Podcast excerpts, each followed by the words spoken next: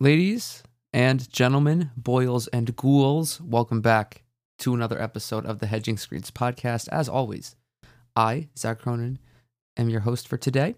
I hope that you're having a great day, a great week, a great year, great whatever. And if today is your birthday, happy birthday. We are right around the corner from Halloween. Uh, Halloween is actually this Saturday, and as you can tell, my room is decorated accordingly, and I am dressed up accordingly. Um, unfortunately, my clown suit was not clean for today. Um, but that would really kind of just be like everyday attire. Um, realistically, I'm thinking about just being a garbage bag for Halloween and just wearing a sign that says 2020 on it, just to pretty much summarize this year. Um, there has undeniably been a lot of garbage thrown our way over the last 10, 10 and a half months or so. Um, I don't feel the need to rehash that. I think everyone has a pretty a pretty good idea of all the shit that's been going on. There has also, of course, been some good things to come out of this year. We of course have sports back to some capacity. The NBA wrapped up, the NFL is in full swing. Baseball is, I believe, wrapping up. The World Series should be coming to a close at some point soon. Um, hockey as well. They wrapped up. I think they wrapped up a little bit before the NBA did. Um, and that's really that's really it off the top of my head. Of course, you know, being an NBA centric podcast or at least at least masquerading as that, I really only concern myself with what's happening in the NBA world across the NBA landscape. But before that, um, I had this thought the other day. I was driving, as I do, and in the suburbs, there are lots and lots of birds, right? Not birds of prey necessarily. We do have hawks flying around every now and then, but this thought I had is more concerning the um the types of birds that get eaten by the birds of prey, you know, sparrows, doves, pigeons. And I had this this thought, it's like first of all, birds are fucking weird creatures, right? They can fly above all else. That's kind of bizarre, at least for us land folk. Um, them being able to fly is quite weird, but it occurred to me that birds were quite possibly the strangest type of animal when I was driving, and I put it together that birds just like they'll just be in the middle of the street and just that's where they vibe at. They vibe in the middle of the street, never off to the side, never on the piece of grass that is, you know, pretty much like that little piece of grass that's the barricade between someone's property and the street. They're always in the middle of the fucking street. And it's like they're testing you. They're like a college kid who is walking on campus and just hoping to get hit by a car. So that way that person has to pay for their tuition. Like they're they're baiting you. They're like, "Come hit me, you motherfucker.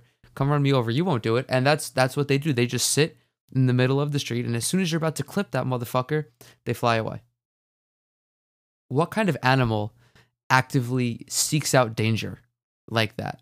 I mean, we have all types of fauna running around here, mainly like squirrels, chipmunks, raccoons, possums, rabbits, you know, like small game, I guess. I guess you would consider that small game, but like those motherfuckers, they don't like they see a car and for the most part, they just they run away. There was this one time where I ran over a rabbit because for whatever reason, he saw me coming and ducked out of the way and I was like, "All right, cool. Get get the fuck out of here." And then he just darts back and I I splattered that little dude. Sometimes sometimes it just happens, but I don't think he did that intentionally. Like I feel birds are just trying to grief humans. Like they know that they are I don't even know I don't even really know how to describe it. It's like they know that we are kind of like not to drive full throttle at them because like you see a bird or any animal sitting in the middle of the street, you really don't want to slow down. Unless, of course, it's a big animal like a deer or a moose or some shit, then you want to just, you know, plow that motherfucker. Um, but birds, like, they just chill in the middle of the street. And it never really, like, it never dawned on me. I never put this together until just the other day. I'd been driving for eight years, 24 years on this planet. And just now, like birds, I think that birds are fucking trash for that. That might be a little a little harsh for me to hate birds for that one little thing that they do, but I think it's just I think it's just like kind of fucking weird that they're the only animal I've seen that seeks out danger. They're like it's like they're adrenaline junkies almost. Like they get this sick rush, like this straight I don't even really know how to describe it. It's just just this odd mannerism that they have for them to wait until the last possible second to get out of the way of danger.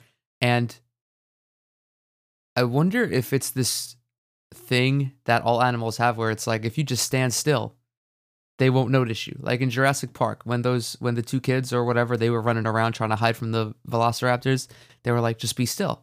And you know, those little those fucking creatures were sniffing around and then of course one of them knocks over like a can of beans or some shit and they give away their position. But like it's this weird thing in nature where you can just be quiet and the predator will forget you. But I don't think that's how like I, I don't really know the extent of how successful or effective that strategy is. And I'm all like I'm not to go into the woods and try to find a bear or a mountain lion to test this theory on because that doesn't seem like a bet that I would want to take. But that was really just my rant on birds and just how strange they are. And like, it's not even the weirdest thing I've ever heard about birds. Like my my homies and I have this this running joke, and it's not even just us, but it's like, oh yeah, birds aren't real, and they're these like espionage tools created by the government. And when you see them drop down and they perch themselves on top of on top of the power lines, that's them recharging. And at the beginning of quarantine, there were no birds, not a single one. And it was like, oh, because the government brought them all back in to change the batteries. And when the birds fly south for the winter, that's again what's going on. Now, I'm not saying this is true or not.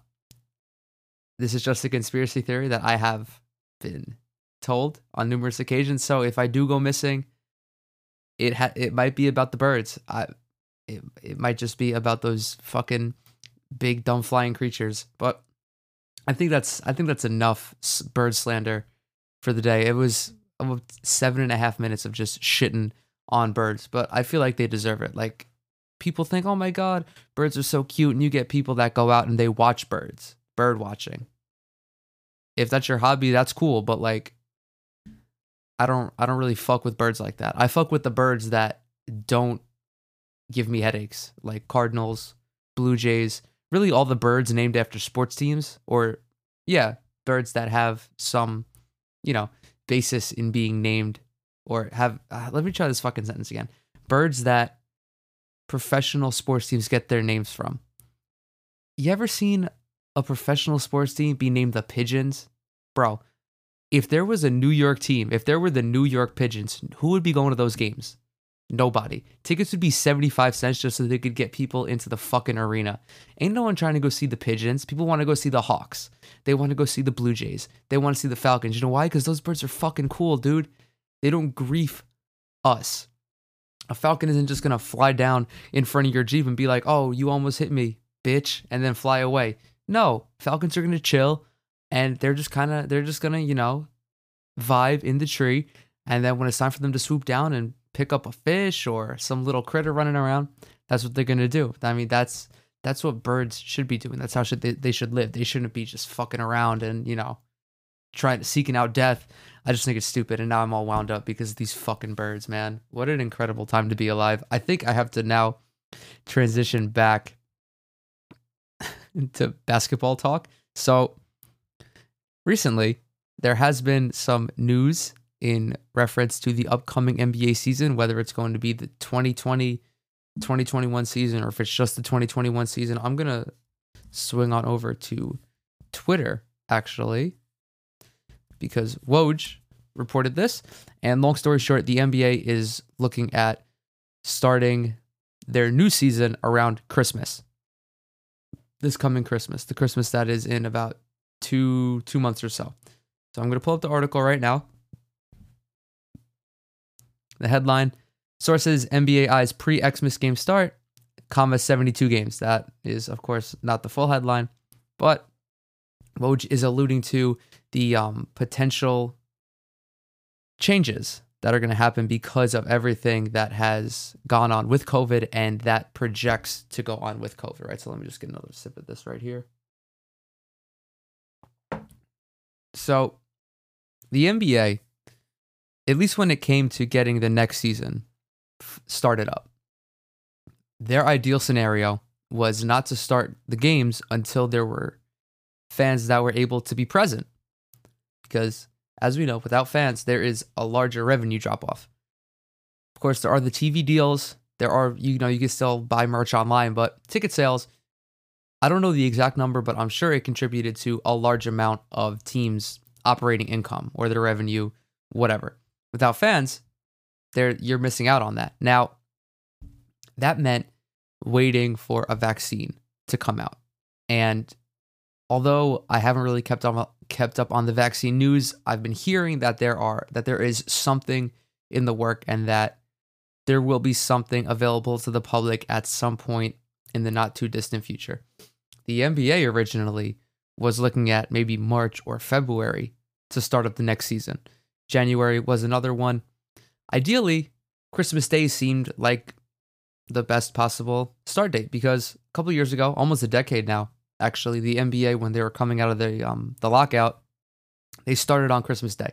Christmas Day, as we know, is it's I don't not even arguably it is the biggest NBA day of the year. It's very it's very similar to how football is on Thanksgiving. And those two those two leagues, they give the other leagues their respect on those days cuz every Thanksgiving we watch the Cowboys, we watch the Lions get shit on. Uh, we're probably going to watch the Cowboys get shit on this year because that team is just nothing right now. But we had something to look forward to. Christmas Day, that is when the best teams, the most talented players get together and go head to head. It is a it is a jam-packed day starting at about noon Eastern and concluding after midnight, at least for us here on the East Coast, the coast with the worst time zone by far. I don't want to hear anything. I don't want to hear anything different.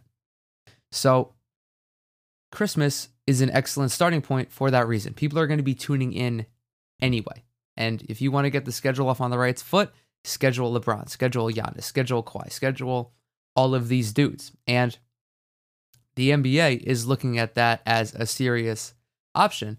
I think another thing that's playing into it is that if the league were to start on thanks on Thanksgiving on Christmas Day, pardon me, it would allow them to return to a sense of normalcy sooner because the farther they push back the season, the start of what is supposed what was supposed to be the 2021 season, the longer it'll take for you to get back into that regular flow where the players have the summers off, September the end of September rolls around, you got training camps, you got whatever, and then the season starts early October. The NBA has been wanting to start it earlier and earlier, but generally, I think it's like the second week of October is when it typically kicks off.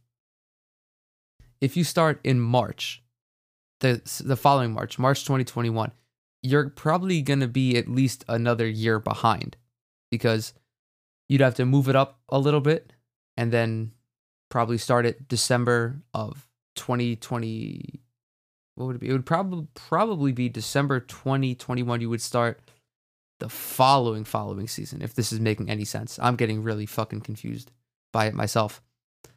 So, let's rewind, take it back to the season, right? So, I'm just going to read the opening blurb from uh, ESPN's Woj and Brian Windhorst. Quote, the NBA is pursuing a pre Christmas Day start and a reduced regular season schedule for the 20, 2020 2021 season, abandoning plans to delay the opening with hopes of incorporating fans back into the arenas, sources told ESPN. Amid the coronavirus pandemic, the NBA is proposing, proposing several changes to next season that include a 72 game season, a play in tournament, and the likelihood of no All Star game or All Star weekend in, in Indianapolis. The league is considering a two week break at the midway point of the season.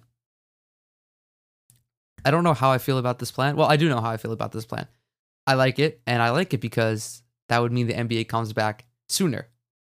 I think all us NBA fans want the NBA to come back as quick as possible, so long as it doesn't jeopardize the health of the players. You, of course, want to give them a couple months off to, you know, rest and recoup and just so you want them to have an off season, basically. Now, there is, of course, a lot that the league would have to work out with this, right? Would they decide to do a bubble? Or the plan that they talk about here in um in this article is that they would do kind of what baseball did. Now, if you don't follow follow Major League Baseball, I really don't follow it that closely, but I followed it at the beginning of the season just because I wanted to see how they handled it if they decided to go the route of the bubble. Instead, what the what baseball did was they kind of regionalized the travel. So let's take if a team came to the Northeast, for example, they would play the Yankees, the Mets, the Red Sox, all of the teams that are in that area. I mean, it makes sense because, of course, the more travel you have, the more in the weeds you're going to get when it comes to people, you know, going out, being exposed to more people. Like, and really outside of the Northeast, there is a lot of coronavirus going around. I think um, New York, New Jersey, and Connecticut have the three lowest uh, positivity rates. I know New York is at least in the bottom three at like 1.5% or something. And then I think it might be Jersey is in there as well, but pretty much everywhere else there is a lot going on. And you're kind of seeing this with the NFL, who has had a lot of recent outbreaks. There was one in Tennessee. Um, the Patriots had a couple guys test positive. I can't remember off the top of my head, but it was really the Titans that were on the verge of fucking this up for the rest of the league. Um, I don't think the NBA would want to do another bubble just because it's very um I think the I don't think the players would be able to do it for as long. Like we've heard guys talk about the the mental toll that it takes being cooped up in one place pretty much by yourself. Like you're there with your teammates and if you were fortunate enough to advance deep into the postseason, you would be able to bring in some family members, see your children, your spouses, whatever. Um, but if the NBA were to do 72 games, which is about six months worth of games, a bubble would not be feasible. You would have guys going literally crazy. Cabin fever would set in super quick, especially because they had just dealt with the same shit a couple months beforehand. Um, the regionalized travel, I think, could work as long as you have protocols in place, of course, and you have stricter punishments. I know the NFL kind of slipped up with really not doling out um, the toughest punishments and having the greatest deterrence in the beginning, but now like they're starting to take things more seriously, which I commend them. So I'm just gonna scroll down a little bit. Uh, right here, this paragraph October 30th is setting up to be a key date. The NBA and the Players Association agreed that day would be the deadline to complete ongoing discussions on modifications to the CBA for the 2020 2021 season, a deadline date that requires the union or the league or union to provide 45 days' notice if either decides to terminate the CBA, a scenario that sources continue to believe is a remote possibility. It would also mark roughly eight weeks until Christmas. Commissioner Adam Silver has told the union that there would be at least eight weeks between the agreement and the start of the formal season. The loss of fan revenue on game nights, which Silver says is 40% of the league's revenue, there's the answer that I didn't know beforehand, is causing the league and the Players Association to make significant financial allowances in salary cap and player escrows. Talks between the NBA and the union have been productive on making the necessary yada yada. Um, yeah, that's really all about like the salary cap stuff, which that at least for me and my P brain, that is a little too deep into the weeds. Uh, the salary cap is really just I'm to let the smart people, the lawyers, the accountants, um, the people who actually know what they're talking about, I'm to let them figure out what's going on. I'm not trying to have my brain ooze out and, you know, turn my headphones red because I'm trying to, to code this and I have no idea what the fuck is going on. So, if the league were to start on Christmas Day, um, like as I said before, I would really enjoy watching it. Um, if the NBA does decide to push it back a little bit, I really don't see it like March or February. I think is a little too.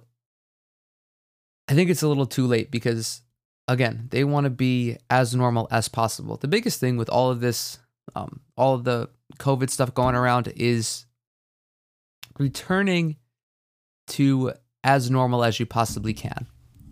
And what that means is obviously people going back to work, people being able to go out and sit down at restaurants and you know go out to a bar, enjoy a night out with their friends, uh, go to a movie theater if you so choose. Um, I that's not something I do because I don't feel like spending seventy five dollars to take my girlfriend out on a date um, to see a movie that we could stream elsewhere. Like if I'm spending a lot of money, I would at least want to do something more worthwhile as odd as that may sound, but being able to go to the gym. That's something that us here on Long Island have been able to do for a couple months now. I think it was towards the end of August where um, the governor opened up the gyms at 33% capacity. So here on Long Island and in New York State, pretty much outside of New York City, uh, they're about six months behind us. We are about as normal as we're going to get until this COVID thing is completely gone. When that happens, how that happens, I don't know, and I'm I really don't want to get into it because I don't feel that is the forum to do so. Um, just remember to practice basic hygiene, listen to the scientist, and just really take the advice that they're giving you. Try not to. Let's see how I can say this. Try not to politicize this too much because it's already been done on everyone has been they haven't really been treating this as like a public health issue. It's been a political issue. Of course some of that's because it's an election year. That's neither here nor there. Just follow the science. Follow the smart people. Listen to them. Take their advice and pretty much just do everything that you can to mitigate the spread. Wear a mask. If you're feeling a little sick you're running a fever don't go out don't go to work go get tested, go to an urgent care, premier care, whatever you have near you, um, and just, you know, make sure you handle your business. The NBA, they have to handle their business. And there are a lot of smart people working in the league. And I trust that they're going to do a fantastic job bringing this back. Of course, the um the question is if they do decide to come back on Christmas or even a couple days beforehand, what are the Christmas Day games going to look like? Who's going to be on there. I think for a fact you're going to have the Lakers. It's the Lakers and the Clippers are probably going to be. I think they're going to be the um the eight the primetime slot, the eight eight thirty slot, um because that is that might be the best game of the day. I'm thinking the Bucks are going to be on there. You might have Bucks Raptors playing at five thirty or so, maybe or maybe uh two maybe two thirty because Houston. I feel like Houston always gets the five thirty game, but if the Warriors are fully healthy and the Rockets play the Warriors in Oakland, if that's even how the league is going to do it, I don't know what exactly the travel situation is going to be like. If they decide to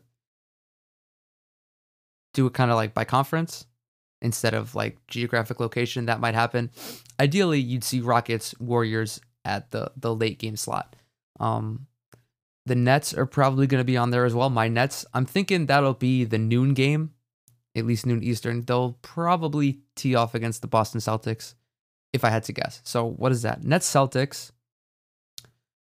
Um, Bucks Raptors. I'm thinking about. Um, that might actually be the 2:30 game if the game starts at 2:30. Whenever the fuck they decide to have these times. So Nets, Nets Celtics, Bucks Raptors. Primetime game again. Lakers, Clippers, and then probably Clippers Rockets. No, not Clippers Rockets. Uh, idiot. Oh fuck. Why can't I think? Rockets Warriors. There we go. And I think, I think I would round out that five o'clock slot or whatever, whatever fucking slot it's gonna be. I think I want to get the Heat in there for sure. I'm thinking Heat Philly. I'm thinking Heat Philly might be the move, or maybe if you want to get the Nuggets in there, that's an option. Um, I'm trying to. I really feel like that's that's everybody. I think I may have to think about this a little more and talk about it more in depth next week. But I kind of feel like that would just be recycling content. I mean, it's already here. The discussion is already had. Um, I'm on the spot because I didn't think I would go this deep into it, and yet here we are. So uh, I think that's pretty much all for the NBA world. Oh, another thing that's really impacting um the league's decision to not wait till fans are back is because I think, yeah, because approx this is from Woj quote. Because approximately two thirds of the league's current jurisdictions still aren't allowing large gatherings of people, as well as the ominous current trajectory of the virus, the NBA has become less apt to delay start of the season and wait on the return of fans. Yeah, I mean,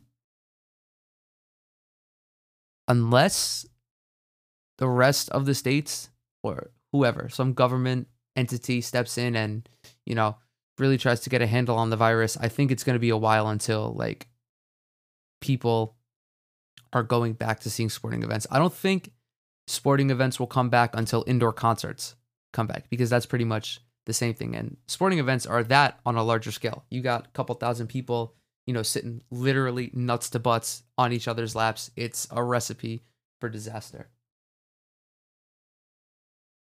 So, yeah, uh, it is kind of odd that they would consider taking out All Star Weekend, but All Star Weekend isn't really like.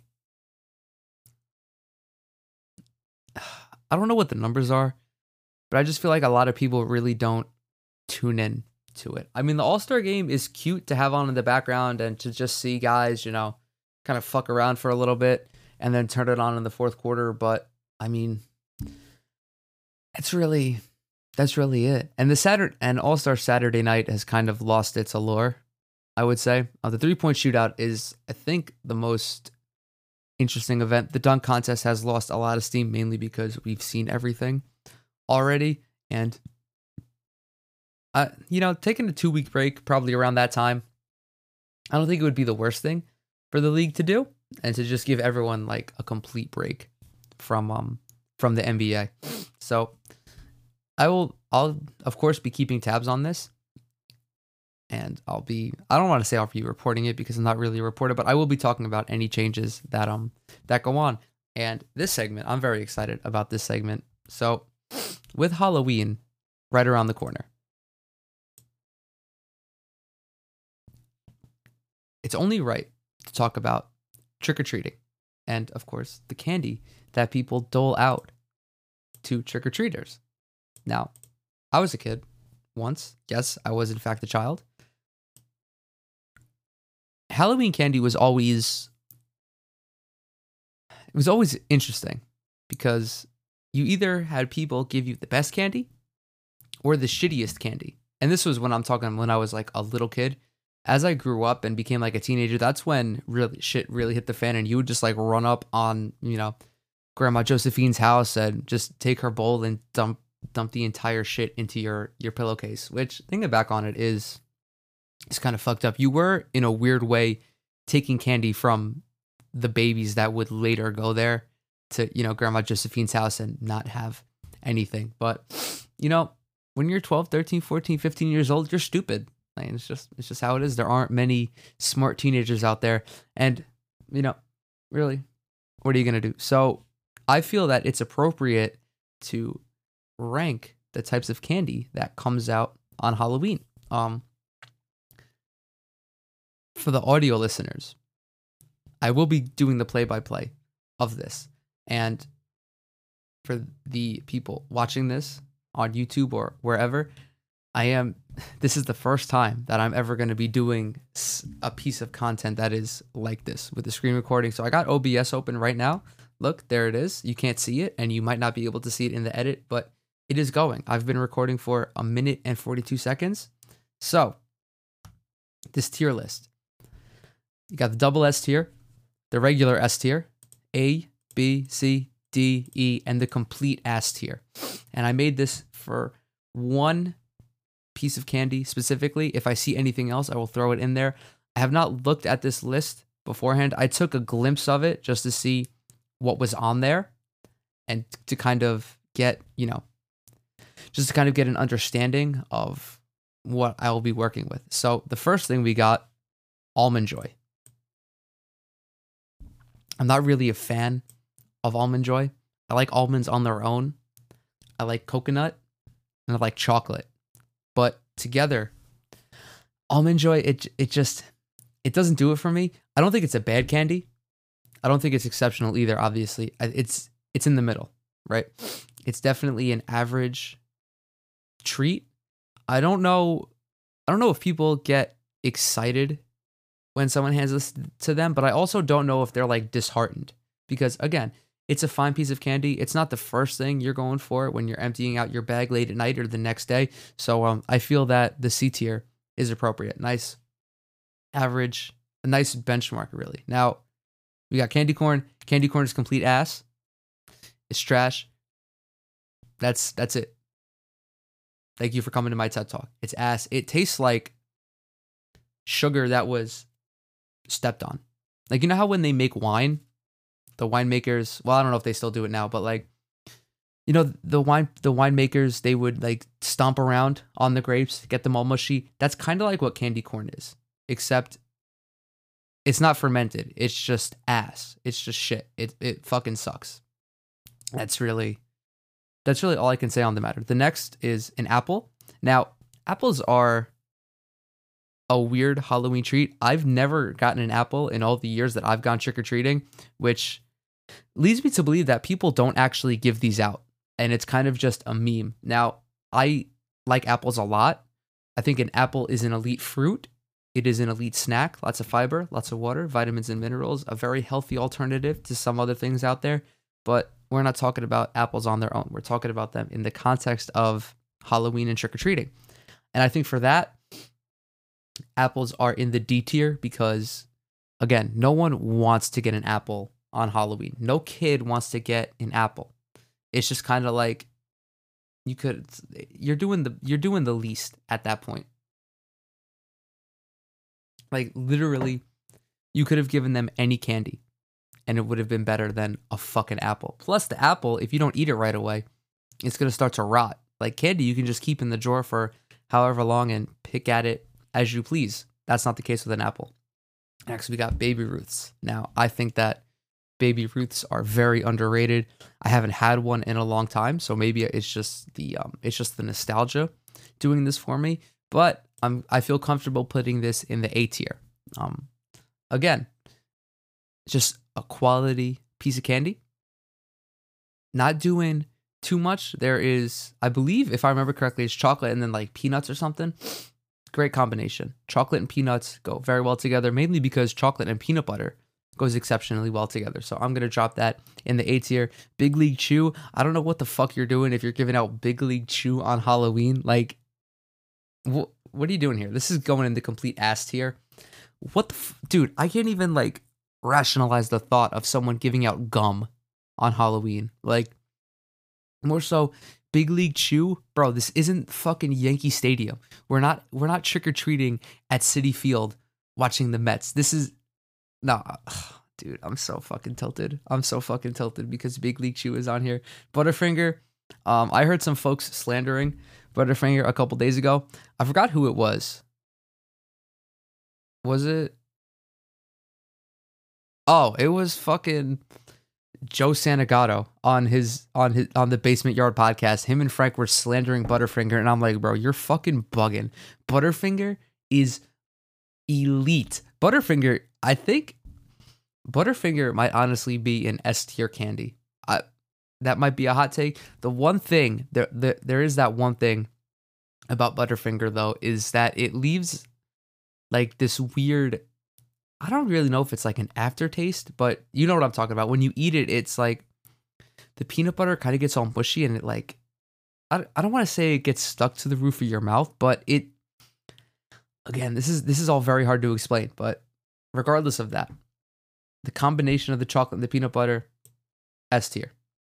And I know I said the same thing about Baby Ruth. However, there is a texture difference, a consistency difference between peanut butter and the actual nut, the actual peanut. So that's why Butterfinger is above uh, Baby Ruth. I don't even know what the fuck these little dude. What the fuck are these? Does it not tell me? I don't know. Like if you're what if you're listening to this, I'm sorry for you, but these are like these caramel squares. I guess I don't know. I don't know what the fuck these are. These are going in the E tier.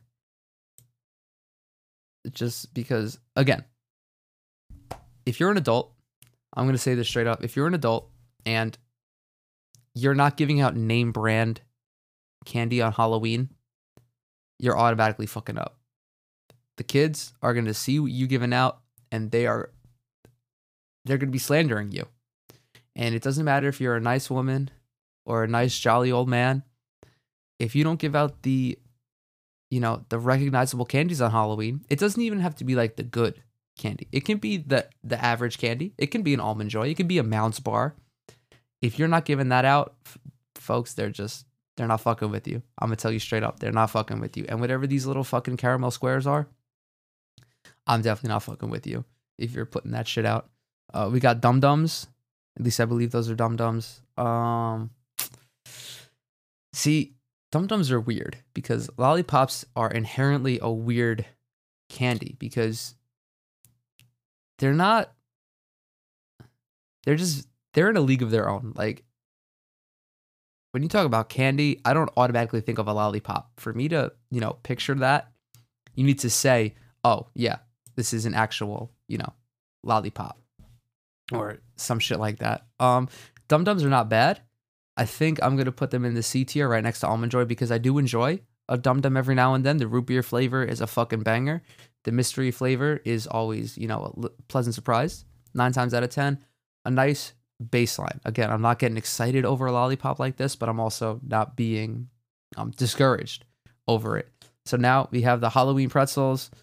The Halloween pretzels, man, they low key bang. Like pretzels by themselves quality snack. You add that little that little spookiness, the spook factor, and you know I I've gotten pretzels in my day a couple times. They're going in the B tier. I've never been disappointed by a pretzel. I think it's kind of hard to fuck up, honestly. Um, Heath bar, bro. I ain't never had a Heath bar in my life. This is um this is this is E. I I don't even know like what to say about it, honestly. I've never had I've never had a Heath bar. I, I really don't know. Hershey's. Hershey's chocolate bar. Now, when it comes to making these tiers, right? This is of course my opinion. I'm not really a fan of Hershey's of Hershey's bars and because because to me they taste like vomit, right? Now, I remember, and I forgot who I was talking to, but they said that Hershey's bars, I might have been on Xbox with somebody, but they said that Hershey's bars have that distinct taste because they use some sort of acid or chemical that is found in the body that attributes to to how vom you know what? Fuck it. Hold on. I'm screen recording. I'm gonna look this up. Let's go to google. Why do Hershey bars taste like vomit? And some experts and some experts believe that's because some companies such as Hershey's puts its milk through a process called lipolysis. This breaks down the fatty acids in the milk and produces butyric acid, the chemical that gives vomit its very distinctive smell and acrid taste. Now, I brought this up to my family because this was a fucking bombshell. I always thought that Hershey bars tasted sus they were definitely a little sus. And I brought this up to my mom and my two sisters, and they looked at me like they had no idea what the fuck I was talking about, right? So I read that. I remember reading that exact blurb because my sister brought it up and she didn't know how to pronounce lipolysis. So she gets through reading it and they've never ever experienced anything like that. They've never thought that Hershey bars tasted like chocolate. Now, my mom had this brilliant thought. She's like, "Who were you talking to when? What? Who? Who were you talking to that brought this up?" And I was like, "Oh, my friend Denim. My friend Denim, of course, has a very unique name, but Denim is a male." And she's like, "I wonder if it's like something that only men can taste." Now, I don't know how accurate that is because women throw up and I'm sure women have butyric acid in their system, but maybe they just maybe their bodies I don't know do something different with it because as we know, women are the the female body is in exceptionally um intricate. I don't even know how to say this. It's an it's an exceptionally intricate piece of science, right? The human body as a whole is, but like when you take into effect that women actually, you know, bear children, like that in and of itself means that they are radically different than men. And sometimes in a good way, sometimes in a bad way. The human body is equally as disgusting as it is impressive. So that's what does it for me for Hershey bars. Now, I don't hate them, but again, I'm not actively seeking them out. However, I'm going to put them in the S tier because they are an iconic, they're an iconic candy bar and they have so many different iterations, dark chocolate, milk chocolate, like Milton Hershey, I think his name was, has an actual has an actual monopoly on candy. And I'm gonna put them in the S tier because I respect what the Hershey bar has accomplished so far. For me personally, I'd probably put it in the um I'd probably put it in the A tier, but given the legacy, given the legacy of the Hershey bar, it's getting bumped up to the S tier. Now, Jolly Ranchers, um I have this weird thing with Jolly Ranchers and it's because back when I was in school, whenever the teacher wanted to incentivize like class participation, they would hand out Jolly Ranchers. Like they would just fucking peg them at the kids. Like they were Aroldis Chapman coming coming in to get the final out final out in the ninth inning. They would beam these little candies at you as a reward for, you know, not only participating but answering the question correctly. So I've had a lot of Jolly Ranchers in my day. Um I don't really I don't really like hard candy. Like it just having to hold it in my mouth. oh, I'm so immature. Just like having to hold it in my mouth and suck on it. it doesn't do it for me. It does it doesn't do it for me. I I require instant gratification, especially when it comes to candy, because sugar, sweets, it's instantly gratifying as it's supposed to be. So Jolly Ranchers, I think these are going in the C tier, average at best, and they really don't vary that much. However, the blue raspberry Jolly Rancher is fucking amazing. That is an S tier candy. Unfortunately, it is brought down by the rest of by the rest of the team. Now, Kit Kats, bro, I, nothing I gotta say about Kit Kats. Double S tier, elite. I've never met anybody that doesn't like Kit Kats. The only type of people I met are the people that don't break their Kit Kats to eat them, and um, I don't know yet, but I think I may have met a couple future serial killers in my day. But Kit Kats speak for themselves. Entire package, easy to eat, multiple ways to eat it, as odd as one of those two ways is. Um, and they've they've proven themselves. They are like they are probably the LeBron James and Michael Jordan. They are that type of candy. Next, we got Laffy Taffy. Um, Laffy Taffy. Never a fan, mainly because trying to get them out of the packaging is fucking impossible. They don't it doesn't peel nicely and there's always like bits of plastic stuck on the fucking piece of candy and like that just that that defeats the point for me. Plus none of the flavors really like jump out at me. The banana flavor is trash and they always make my mouth like extra saliva. They always make me just like salivate for whatever reason, but like not in the good way. Kind of just like it over it overtakes my mouth and I start to drool on myself. It's like, yo, what are you doing? Are you okay? Do you need an aid? Like, what the fuck is going on with you? So for that, D, uh, M and M's, M and M's. These, as you can see, are the basic M and M's. At least I think they are. So fucking small, I can't see. Basic M and M's. I think we all know double S tier. M and M's don't miss. Literally the most perfect candy of all time. Regular, caramel, peanut butter, pretzel, minis. Oh my god, the M&Ms that came in that little fucking that little whatever it is, that little sleeve that you would just pop. Oh my god. Undeniable, recognizable, delicious, easy to consume. Um and another thing I like about them is they don't really melt that quick. Like you can hold them in your hand a little bit and just like, you know, snack on them and they they won't get your hands all fucking gross and sticky. Double S tier, definitely for M&M's. Mike and Ike's. Now, I haven't had a Mike and Ike in a long time, so maybe I don't remember them correctly, but they were always, always exceptional. Always exceptional. Uh, they actually tasted like fruit, which was the weird thing. Like they were sweet, but never super sweet. Like candy is inherently super sweet because it's artificial sugar, but Mike and Ike's they did a good job. Um, again, not my go-to, but I definitely would not be disappointed if a bag of those slipped into my uh, slipped into my, my my candy sack. Milk Duds, not a fan. Definitely not a fan. Is it the worst candy I've ever had? No, but again, I don't really like milk because I'm fucking I can't eat it. I'm lactose intolerant. Um, and really all kinds of candy I think a lot of candy has milk in it, so this isn't really like a, a great way to judge, but I don't give a shit. Milk duds are D tier.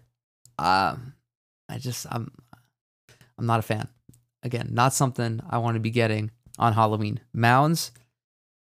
I'm gonna put Mounds C tier. Why? Because it's pretty much the same thing as Almond Joy. It's a nut bar with coconut. There's really not much more that needs to be said. Mr. Is this Mr. Good Bar? Wait, is that even? Hold on. Let me just Mr. Good Bar. I think that's what it is. I feel like that's not the name though. Oh, it is Mr. Good Bar. Perfect. You know, I'm trying to remember as I'm on the fucking as I'm on the fucking Walmart website looking at Mr. Goodbar. Mr. Goodbar, I think, is super underrated. Um, it's like right up there with the Charleston Chew or the 100 Grand. Those are like they're underground candies, but have mainstream deliciousness. If that makes any sense. It's like before a rapper blows up or before a band blows up. Like you can put on like if you go back and listen to the Strokes debut album, right? Is this it that they released back in 2001? You're listening like, okay, this band, you know, this band, these guys, these guys know what the fuck they're doing. And then, you know, fast forward a little bit, the Strokes are now I think they've got like 11 million listeners on Spotify or something crazy like that. Are arguably the most recognizable band of the 21st century. Think of them in 2001 as Mr. Goodbar. Now, Mr. Goodbar unfortunately hasn't grown to this, you know, mainstream success, but it's got a dedicated group of fans and you know, you can keep it in circulation. Plus it's another Hershey's product, so it's got stiff competition, right? It's like, you know, Kyrie Irving on the LeBron James Cavs. He was good enough to be to lead his own team, or at least he thought he was. That still remains to be seen, but he had the talent to. That's I think that's um, a better way to say it. He had the talent to lead his own team, but he wasn't able to accomplish it working alongside LeBron. So I'm gonna put Mr. Goodbar in the A tier. That might be a little bit of a hot take, but again, if if you know, you know. Uh, the next two, Three Musketeers and Milky Way. I'm not a fan of either of these bars, so I'm just gonna straight up put them. I'm actually gonna put Three Musketeers in the C tier and Milky Way in the D tier. Three Musketeers is palatable. I think that Milky Way is just ass straight through. Actually, you know what? Nah, complete. It's it's it's bad, but it's not complete ass tier bad. I think it's just like because there are people out there that like Milky Way. I don't know how. I don't know why. I don't know what went wrong back in the day. I don't know what kind of experiences you had on Halloween, but i I'm sorry for you. And if you do like them, that's fine. Just know that there are better options out there, and you can get help if you need it. Same thing with with Three Musketeers. I really it was the consistency of Three Musketeers for me because it was like kind of grainy, almost. I feel like it tasted almost like coffee grounds that was that was disguised as whatever the fuck kind of flavor it was. I don't. I haven't had a Three Musketeers in forever, and there's a reason for that. Same thing with the Milky Way. Like if I see candy that I don't like, I steer clear of it. And since I haven't been trick or treating in I haven't gone trick or treating since I was like 16. So that's eight years. You know, you don't have that sampler of candy to pick from. Just, you know, keep your palate abreast of everything that's going on. Next, we got, I don't even know what the fuck these are. Some sort of wafer. Nocco. Let me Google that. I think that's what it is. Is this some fucking British candy? Necco. I don't know what what is this. I don't I don't know. I've never had these. I don't know I don't know what this is. Yeah, I've never had one of these in my life. The only wafers I know are Nilla wafers, and um, for that, Necco is going in the complete ass category.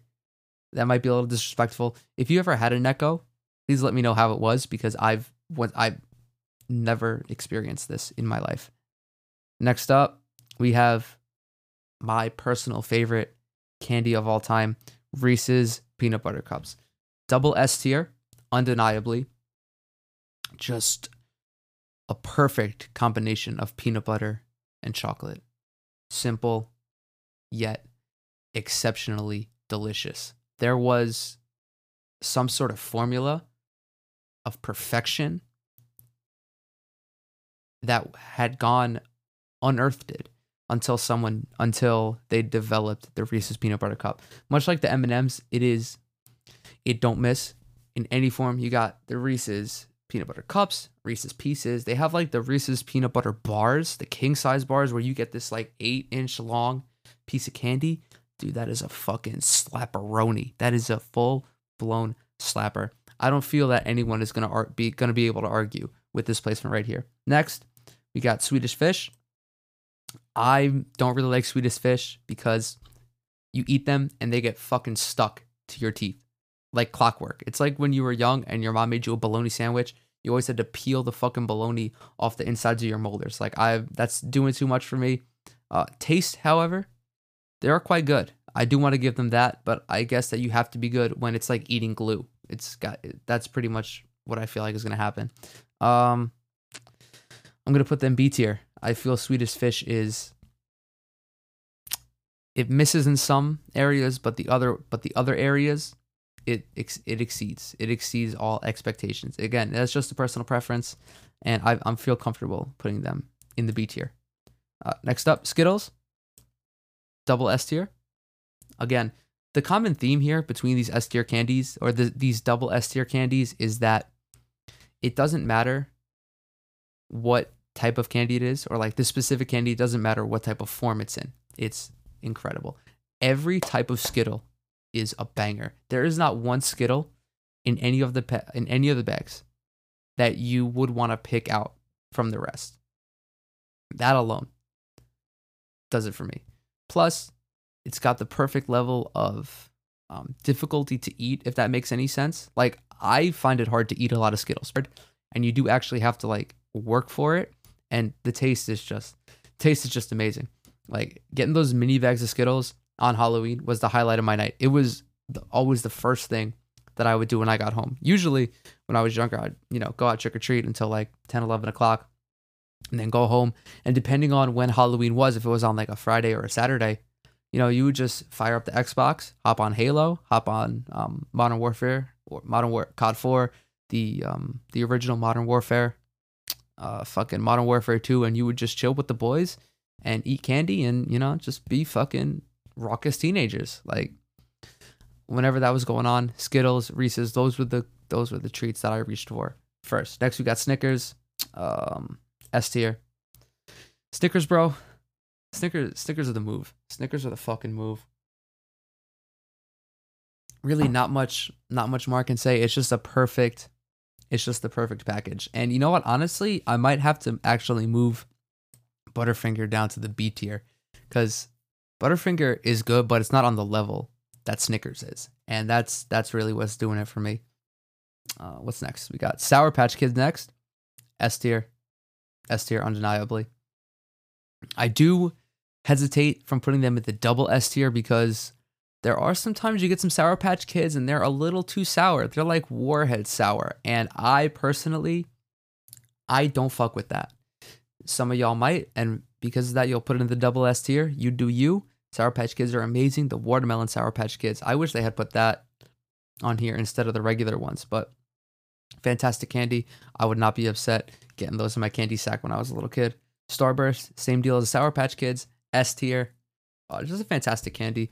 Usually, when I go to the movies, as I was just shitting on the movies earlier in the episode, usually when I go to the movies, I'm looking at Sour. I'm looking at uh, what the fuck, Starburst. I don't know what it is about them, man. And I love all the flavors yellow, pink, orange, red. I think they're all. I think they're all amazing.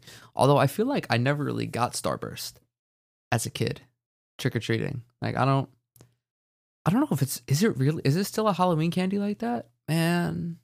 I don't know. I might have to ask some of my friends with kids. Be like, hey, do people like did they be giving out Starburst like that? Because I I don't know. I'm out of the trick or treat game, so I really I really can't speak for myself, but that doesn't still that doesn't taint what what um what Starburst has accomplished.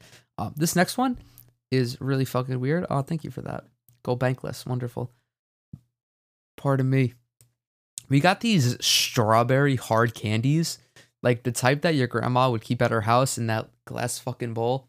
And the strange thing with this is, hold on, I got a burp is that I never once got this shit on Halloween. Like, I've never seen this shit in the store. I've never seen it when I was out. I have only ever seen it in my grandma's house. When my grandma lived in Queens, we would go out there every so often, usually for like a Sunday dinner or some shit. And what do you know? These would be in the fucking bowl. It was always a gl- like thing about it is it was always a glass bowl, right? And it was little, always little. And there would only be a couple of these candies in there at a time for whatever reason.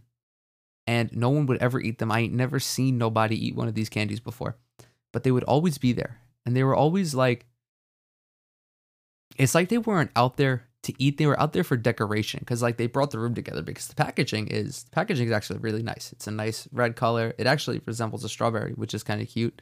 But I never saw nobody eat them. And I don't even know if I can put it on the tier because I don't know if I would consider this a Halloween candy. Like it doesn't belong in the ass tier because it's not ass actually because I've never had one, so I don't know if it's ass or not. But I'm actually gonna leave this one off the tier list because I don't consider this a Halloween candy. And now we got sweet tarts. Sweet tarts, man. I don't know. Sweet tarts are always underwhelming. Like there was never enough.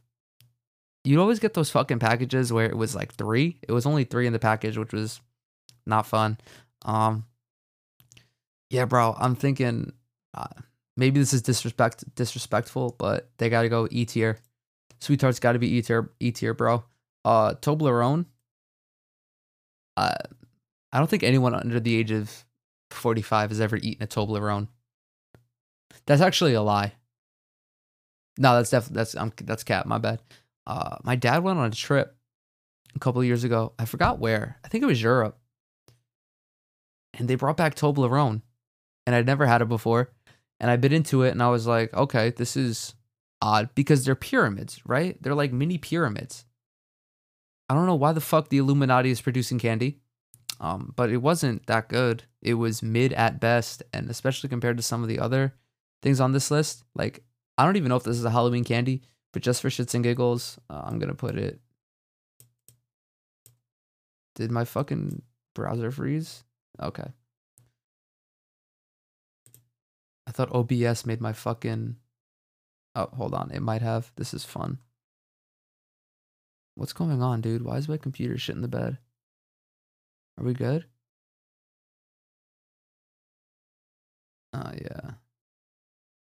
I'll probably have to. All right. Or I'll worry about this later. But uh, really quick, just before my computer crashes, uh, Tootsie Rolls. Mm. I'm I'm stuck between D and E uh, I don't like Tootsie Rolls at all. I think they're fucking trash. Uh, actually, you know what? They're going to the S tier. I really don't care. Twix. Twix is an A tier cereal. Um, chocolate and peanut butter, bro. Can't go wrong. Uh, just a little crunch. Actually, you know what? Nah, they're they're going A tier. The crunch, man. The crunch. Twix is Butterfinger, but better. Like Butterfinger has Twix potential, but it never got there which is a little which is a little unfortunate. So with that, Twix is going into the S tier. And then the final two candies are Twizzlers. Twizzlers are definitely an average candy at best. Uh, chocolate Twizzlers are a different story though, but I'm not gonna get into that because if I do, OBS is gonna make my fucking my fucking shit crash, and I don't want to deal with that. Um, what else? And Whoppers. Not a fan of Whoppers. E tier. Just they don't really do it for me. I I think they're like molten milk balls or some shit. Uh, weird grainy texture. They don't really taste like chocolate. Just overall, overall not enjoyable. And with that, that's going to round out the um, the tier list. Really quick, I'm going to repeat this back just for the audio listeners, so we can have, you know, just so you guys can, you know, get a, a glimpse at what the tier is. So in the double S tier, you got Kit Kats, M and M's, Reese's, and Skittles. S tier is Hershey's, Snickers, Sour Patch Kids, Starburst, Twix, Twix. A tier, Baby Ruth, Mr. Goodbar, Butterfinger. B tier, the Halloween pretzels, Mike and Ike's, Swedish Fish, and Twizzlers. C tier is Almond Joy, Dum Dums, Jolly Ranchers, Mounds, Three Musketeers. D tier are is a fucking apple, Laffy Taffy, Milk Duds, and Milky Way. E tier is this weird caramel square that I don't know the name of. Toblerone, Heath, Sweet Tarts, and Whoppers, and the complete ass tier is candy corn, Big League Chew, Nico wafers, I think that's how you say it, and Tootsie Rolls. So that's it. That's the Halloween candy tier list. And that's actually the end of the episode. I want to thank you guys again so much for listening. This was this was a blast. I, I thoroughly enjoyed this. We are like near an hour, which is by far the longest podcast that I've ever I've ever done solo. But yeah, thank you guys so much for tuning in. Leave a like, leave a comment, leave a rating, subscribe. Wherever you listen to this, be sure to find a way to support me, whether that is leaving a rating, um, following it if it's on Spotify. Um, again, I just want to thank you guys so much, and I will catch you in the next one.